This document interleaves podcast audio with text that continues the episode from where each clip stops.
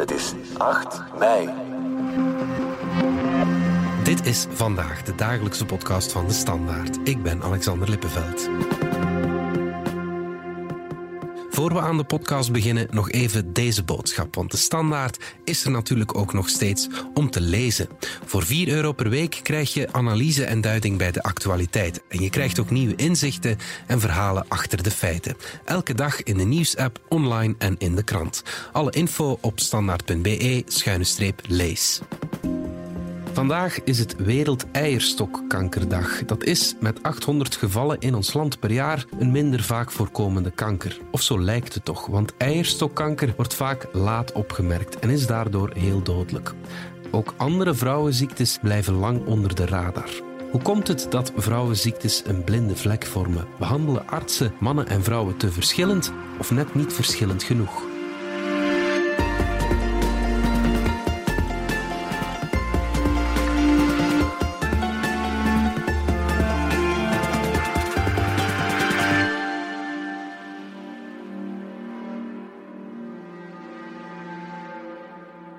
Gaan het over iets heel belangrijks hebben vandaag. Want een juiste diagnose en behandeling is van levensbelang als je ziek wordt. En net daar ligt het knelpunt bij een ziekte als eierstokkanker. Helena, een vrouw die liever anoniem blijft en een schuilnaam verkiest, werd met deze kanker geconfronteerd. En ze deed haar verhaal aan collega Margot de Klerk. Mijn verhaal is eigenlijk eind 2018 begonnen. Ik ging naar de huisarts en de huisarts stuurde mij door naar de gynaecoloog mijn gebruikelijke gynaecoloog. Had de eerste gynaecoloog, wat dacht hij net? Appendicitis. Die dacht appendicitis. En die heeft dat dan ook niet verder onderzocht of doorverwezen? Nee, dus uh, zij besloot eigenlijk af te wachten. Uh, omdat er ook lange wachttijden waren voor een MRI. En ik voelde eigenlijk toen al aan mijn lichaam dat er iets serieus aan de hand was.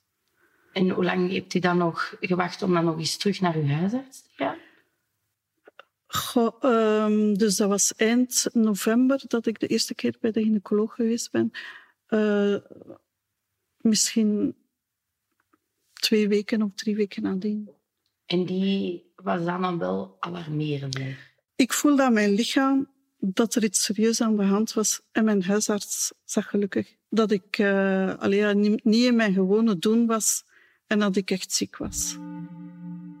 Eva Bergmans, journalist eh, van ons weekblad. We gaan het over vrouwenziektes hebben vandaag. Om te beginnen, wat zijn vrouwenziektes? Kort samengevat denk ik dat het erop neerkomt dat een vrouwenziekte een ziekte is die een vrouw wel kan hebben, maar een man niet. Ja, oké. Okay. Uh, dus je kan dan inderdaad denken aan dingen zoals eierstokkanker of ziektes die met de baarmoeder te maken hebben. Mm -hmm. Ook premenstrueel syndroom bijvoorbeeld. Mm. Uh, en breder denk ik dat je kan zeggen uh, pijnlijke maandstonden. Extreem voorbeeld is ook endometriose. Ja.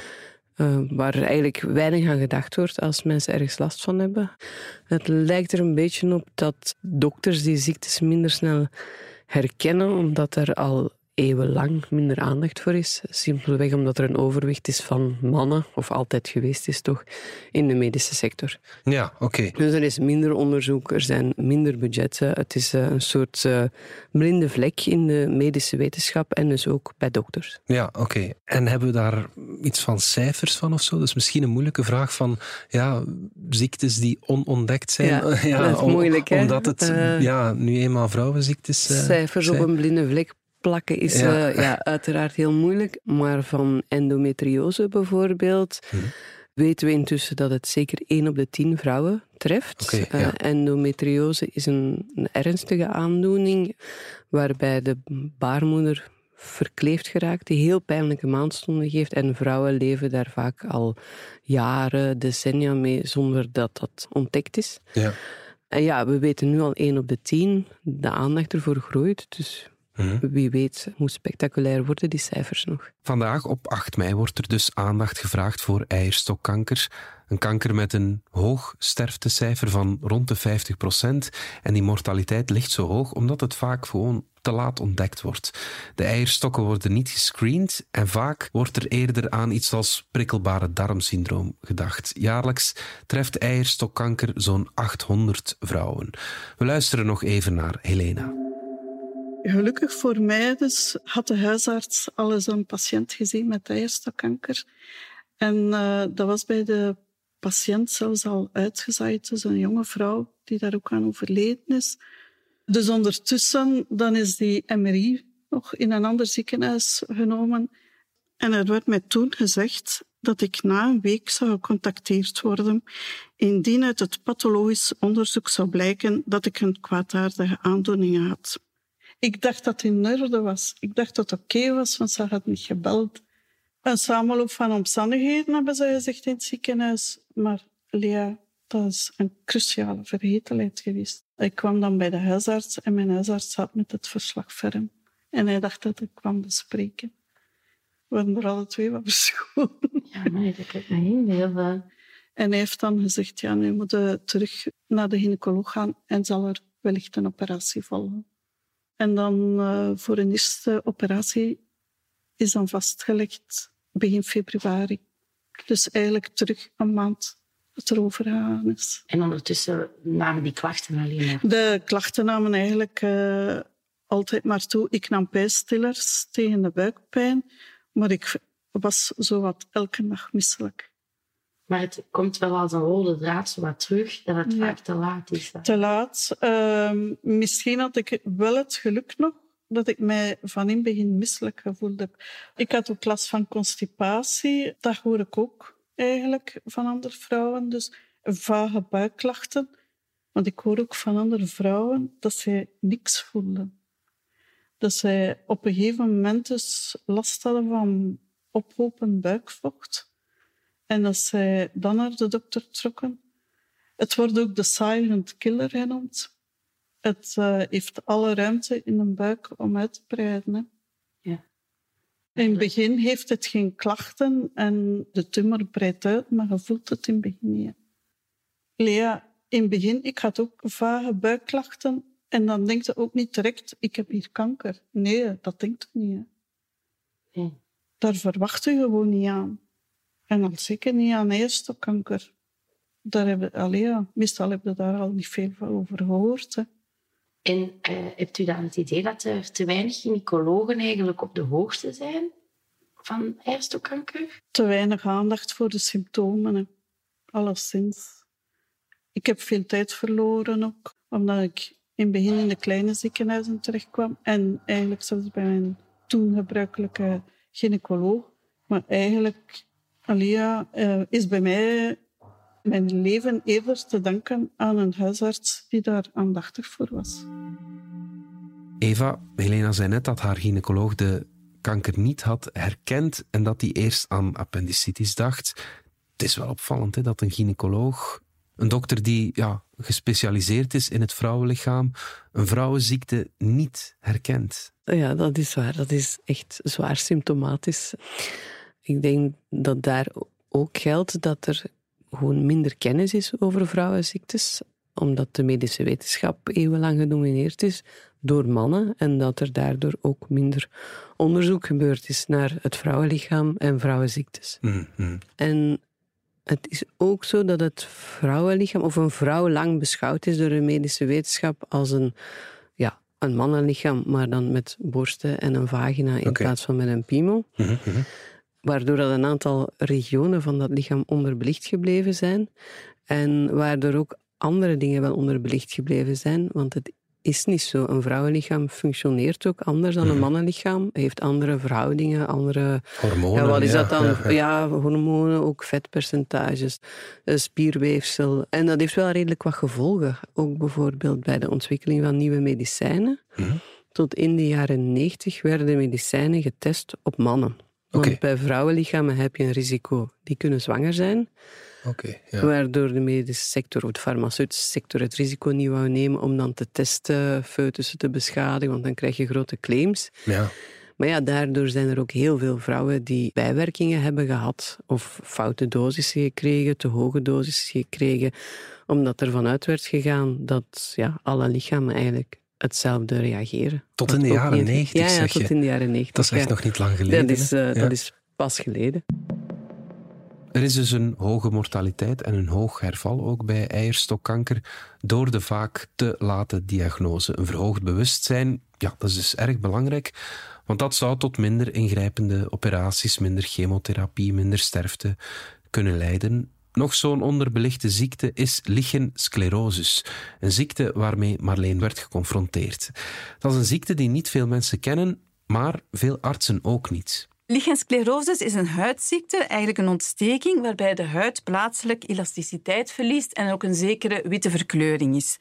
En aanvankelijk geeft lichensclerosis vooral jeuk en een branderig gevoel en daardoor verwarren heel veel dokters het met een schimmelinfectie en krijgen ook heel veel vrouwen het ene middeltje na het andere uh, tegen schimmels. Maar uiteindelijk blijkt dat niet te helpen en niet alle artsen hebben dan het idee of, of de ingeving om door te verwijzen. De zoektocht naar de juiste diagnose die verliep erg moeilijk. En ja, ook de timing zat niet mee. Ik heb de aandoening gekregen in volle lockdown, de eerste lockdown. En dan, ja, je mocht nergens naar een dokter gaan. Dus ik had dan al zelf met een schimmelproduct geprobeerd. Dat had dan niet geholpen. En eigenlijk wist ik ook wel ergens dat het dat niet was. En mijn dokter heeft de aandoening dan wel goed erkend, maar wel de verkeerde behandeling gegeven. En dan heeft hij mij iets meegegeven. En na een maand stond ik daar terug van... Dokter, uh, dat is eigenlijk niet, uh, niet beter.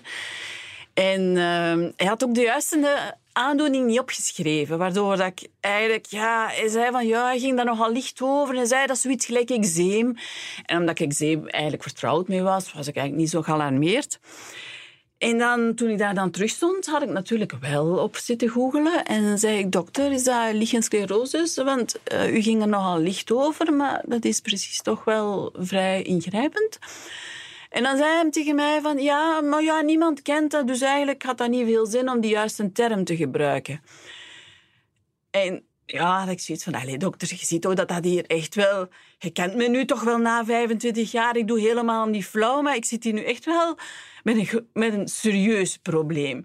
En ik vond het dan niet fijn dat hij er licht over ging voor iets wat ik toch wel... Uh, ik was op dat moment ook maar net 50, dus toen ik zei van ja, seks is vervelend of, of, of pijnlijk, er praten hem over. En ja, dat vond ik niet zo gepast. Marleen ging te raden bij een dokter ja, die je eigenlijk beter niet bezoekt, dat is dokter Google, maar die bleek nu net haar redding te zijn. En dan ben ik zelf beginnen googelen en via een patiëntenvereniging ben ik dan wel bij een juiste dokter en gynaecoloog en dermatoloog terechtgekomen. En ja, had ik eigenlijk na twee maanden, zal ik zeggen, de juiste behandeling. Maar er zijn mensen die dus jaren blijven sukkelen, ook van de huisarts te horen krijgen van ja, maar ja, seks een beetje ambetant is. Weet je wat, drink dan een wit wijntje en ontspant je een beetje en dan gaat dat beter gaan. Terwijl lichensclerose eigenlijk een, een, aandoening is die, die levenslang onderhuid blijft sluimeren, zal ik maar zeggen. En je moet die onderdrukken door wekelijks een heel zware cortisonezalf te gebruiken. één à twee keer per week, bij sommige mensen iets meer. Maar wel levenslang. En ook volgens een bepaald smeerschema. En zeker daar als we met patiënten onder elkaar daarover praten, dat die smeerschema's ook nog niet zo goed gekend is en dat ja, veel dokters er toch nog licht over gaan. En dat is ook een van de eerste raad die ik geef als mensen toevallig um, met mij in gesprek gaan. Dat ik zeg van, lees er echt zoveel mogelijk over. Alles wat je kunt vinden waarvan je weet dat het van een goede bron is, bijvoorbeeld een vereniging. Zodat jij eigenlijk aan de huisarts nadien kan zeggen waar het over gaat. Dus er zou eigenlijk eens een dag moeten komen, een bijscholing voor artsen daarover. En misschien ook ja, vrouwen iets, die toch hun eigen lichaam kennen, iets meer serieus nemen als ze komen van er is een probleem. Ook Sonja Rademakers zit erbij in dit gesprek dat eh, Margot de Klerk met hen beiden voerde. Zij is de voorzitter van Esperanza. Dat is een lotgenotengroep die patiënten met een gynaecologische kanker bijstaat. Ze werd ook geconfronteerd met lichensclerose, maar die heeft geleid tot nog iets ja, veel ernstigers. is kanker. Ik ben zelf negen jaar geleden geopereerd van vulvakanker. Uh, als gevolg van lichensclerosis, die dan geleid had tot een vulvacarcinoom. Uh, er wordt vaak gezegd dat uh, LS, dus lichensclerosis, vooral voorkomt rond de menopauze en vulvakanker rond de 70 jaar. Maar ik had op mijn 15 jaar al lichensclerosis. Het grootste deel van de schaamlippen werd dan verwijderd. Daarboven werden de lymfeklieren in uh, mijn liezen opgeruimd om uitzaaiingen te voorkomen naar de rest van mijn lichaam. Dat is ook erg belangrijk. Vanuit de liezen kan het snel allez, voortgaan naar de rest van, van uw lichaam. Door de slechte behandeling van lichensclerose kreeg Sonja dus vulvakanker. In feite wel, ja. Omdat zij, zij kennen die huidziekte wel, die LS kennen ze wel, maar dus de, de mogelijkheid dat dat tot kanker kan evolueren, dat weten ze. Maar ze, ik denk dat ze ook niet genoeg de symptomen kennen. Of daar niet genoeg snel op springen als ze dat dus zien. Ik moet wel zeggen dat ik heel vroeg naar een dermatoloog gegaan ben. Dus allee, dat was dus het probleem niet van bij de huisdokter ja, die dat dan niet kenden en zo. Die dermatoloog, toen ik 15 jaar was, die kende dat dus wel. Maar ja, het is een hele evolutie voordat dat uiteindelijk allee, vulvakanker wordt natuurlijk. En, en dat wordt niet genoeg opgevolgd en, en bekeken van wat verandert er hier? Uh, zou dat misschien uh, gevaarlijk kunnen zijn of niet? Er wordt niet genoeg aandacht aan besteed. Want daar zat dus een, een bolletje, hè, maar eer dat ze mij dan allee, doorgestuurd hebben. Het is voor vrouwen dus erg belangrijk om de stap naar de dokter te zetten wanneer er iets mis is. En die stap is volgens Sonja en Marleen soms moeilijk. En heel belangrijk is misschien ook dat heel veel vrouwen zich over hun schroom zetten om naar de dokter te gaan als ze een probleem hebben. Want er zijn er ook heel veel die zoiets hebben van oh nee, ik ga niet naar de dokter of niet naar de gynaecoloog, want dan moet ik dan met mijn benen gaan openleggen. Ja, daar hangt veel taboe rond. Hè? Ja. Heel, heel veel taboe rond. En ja, je bent zelf ook dan beschaamd misschien om, om, verdere stappen te zetten. En het, is, het is niet gemakkelijk. Want uh, borstkanker, dat is ook allee, erg gekend ondertussen, maar allee, ja, vulvakanker heeft, daar hangt nog veel meer een allee, negatieve, een taboesfeer rond eigenlijk. Uh, waardoor dat je minder gemakkelijk naar buiten treedt daarmee. Ja, het is, eigenlijk een drempel waar je wel over moet om uh, in je omgeving, omgeving te vertellen. Ja. ja, om over vulvakanker te spreken met familie en vrienden en, uh, en uw zoon, en, uh, allee, dat is echt niet evident.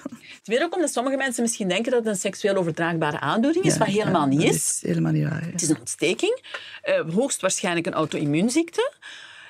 Maar zelfs dat weten ze nog niet helemaal zeker.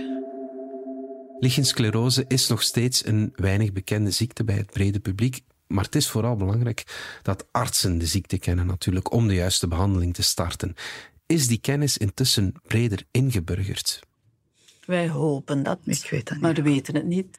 En 5% niet behandelde lichensclerosis evolueert naar kanker. En natuurlijk ja, moest het een aandoening zijn die misschien veel meer mannen zou treffen en niet zoveel vrouwen, dan zou er misschien ook al veel meer onderzoek naar gebeurd zijn. Maar nu is het een aandoening die de behandeling kost bijna niks. Een tube zalf kost 8 euro. De vette zalf kost ook niet zoveel. Er is weinig werkverlet. Mensen gaan er bij, als ze behandeld worden niet dood van. Dus waarom zou je er veel onderzoek naar doen? Of veel budgetten vrijmaken voor onderzoek te doen? Eva, terug naar jou. We zeiden daarnet al dat de medische kennis of de wetenschappelijke kennis over vrouwenziektes ja, nog tekortschiet op uh, vele vlakken. Wordt die scheve situatie nu rechtgetrokken? We gaan wel vooruit. Er zijn ja, meer en meer vrouwen die ook de stap naar de medische sector hebben gezet. Mhm. Er zijn een aantal vrouwen die daar heel erg aan de kar trekken. Bijvoorbeeld in Nederland heb je iemand als Twan Lagro Jansen, die als professor en huisarts heel erg aan de kar heeft getrokken voor genderbewuste geneeskunde en dus meer onderzoek ook specifiek voor vrouwen. Mhm, mhm. Bijvoorbeeld hier in België is Sen begonnen aan een onderzoek naar het uh, vaginaal microbioom.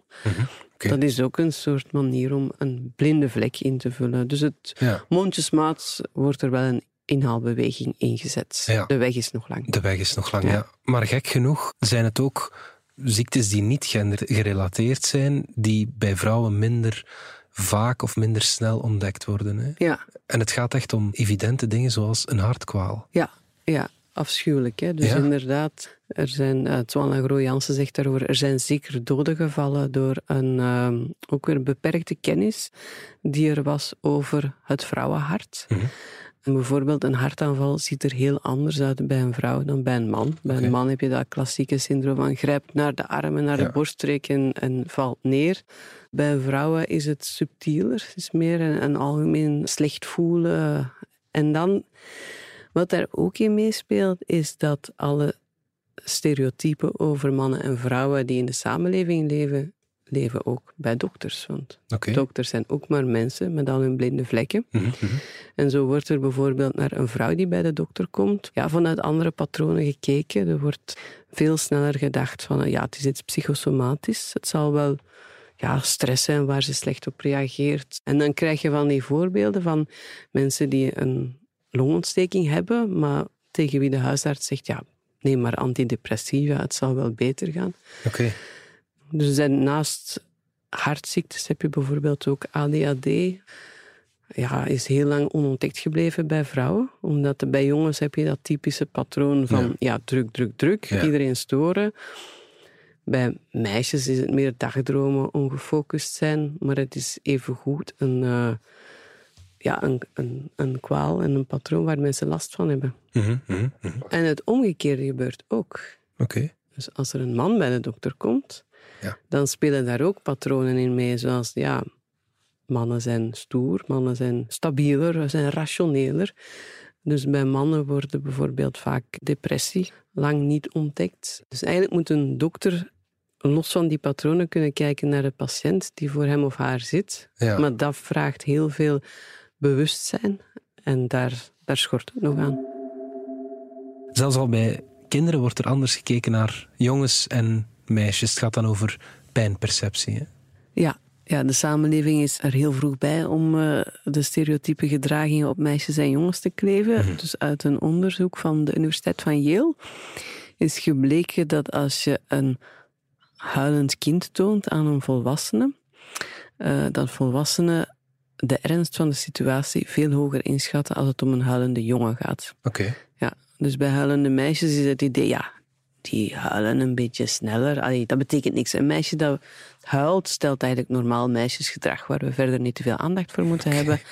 En bij een jongen die huilt, ja, echte jongens wenen niet, dat weet iedereen. Dus ja, dan moet het wel heel ernstig zijn. Ja. En dokters verschillen daarin niet van eh eender welke andere volwassenen. Ja, oké. Hangt het er ook vanaf of je een mannelijke of vrouwelijke dokter voor je zitten hebt als patiënt? Dat is misschien een Ja, riskante vraag, maar... Heel riskant. Het maakt verschil of je bij een man of een vrouw op consult gaat, maar niet in die zin dat een hartziekte bij een vrouw sneller ontdekt zal worden door een vrouwelijke dokter. Oké, ja. Want ook, eh, ik heb daarover wel eens een, een goed gesprek gehad met Lydia Ketting-Stroet, die lang voorzitter was van de Vereniging van Vrouwelijke Huisartsen in Nederland. En die zichzelf ook al had betrapt op dat soort patronen. Dat je ja, bij een vrouw niet meteen denkt aan een hartaanval. Dat dat even duurt. Dus dat je een aantal eh, jaren ervaring en goed kijken en een soort training nodig hebt om het ook bij jezelf te zien. Wat wel een groot verschil is tussen vrouwelijke en mannelijke dokters, is dat het consult bij vrouwelijke dokters gemiddeld langer duurt. Oké. Ja. Hoe komt dat? Is dat ook een, een cliché dat Eh, eh, daar hier kun je bevestigd een wordt? cliché van maken. Ja. Ehm, maar ja, vrouwen babbelen sowieso veel meer. maar het is eigenlijk een heel positief gegeven. Ja. Vrouwelijke dokters gaan over het algemeen meer in gesprek met hun patiënten. Dus proberen eerst boven water te krijgen van wat speelt hier. Zijn er misschien andere dingen? Hm, Iemand die met fysieke pijnen komt, kan ook psychisch iets mankeren of met een soort, ja, Lydia Kettingstroet noemde dat, een, een patiënt komt met een existentiële vraag op consult. Dus Ja. zien van, wat zit eronder. Dus het is meer een gesprek, terwijl mannelijke dokters de neiging hebben om eerder vanuit hun eigen kennis en autoriteit naar een patiënt te kijken en snel te denken dat ze wel weten wat er aan de hand is. Ja, Ehm. Ja. Patiënten zijn blijkbaar ook vaak tevredener over de communicatie van een vrouwelijke dokter, voelen zich eh, meer gehoord en eh, veel meer op de hoogte gesteld.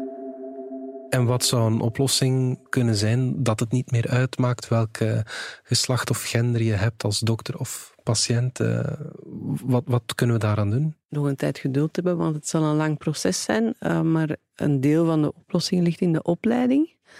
Waarbij er discussie is of dat, dat dan een apart vak zou moeten zijn of niet, over eh, genderbewuste geneeskunde.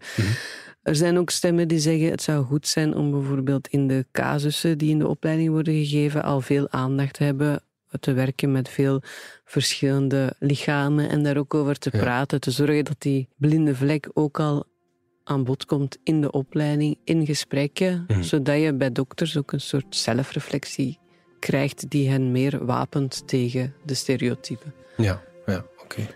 En dat zou voor iedereen goed zijn. Daar zouden vrouwen bij gebaat zijn, maar mannen net zo goed. Ja, inderdaad. Want dan krijg je een geneeskunde die meer op maat is van de patiënt. Goed, Eva Bergmans, dankjewel. Dit was vandaag de dagelijkse podcast van De Standaard. Bedankt voor het luisteren. Volg ons op Spotify, Apple Podcast of eender welk ander podcastplatform. In onze gratis FDS podcast kan je niet alleen ons werk beluisteren, maar ook de beste podcasttips terugvinden. Alle credits van de podcast die je net hoorde vind je op standaard.be-podcast. Reageren kan via podcast.standaard.be. Morgen zijn we opnieuw.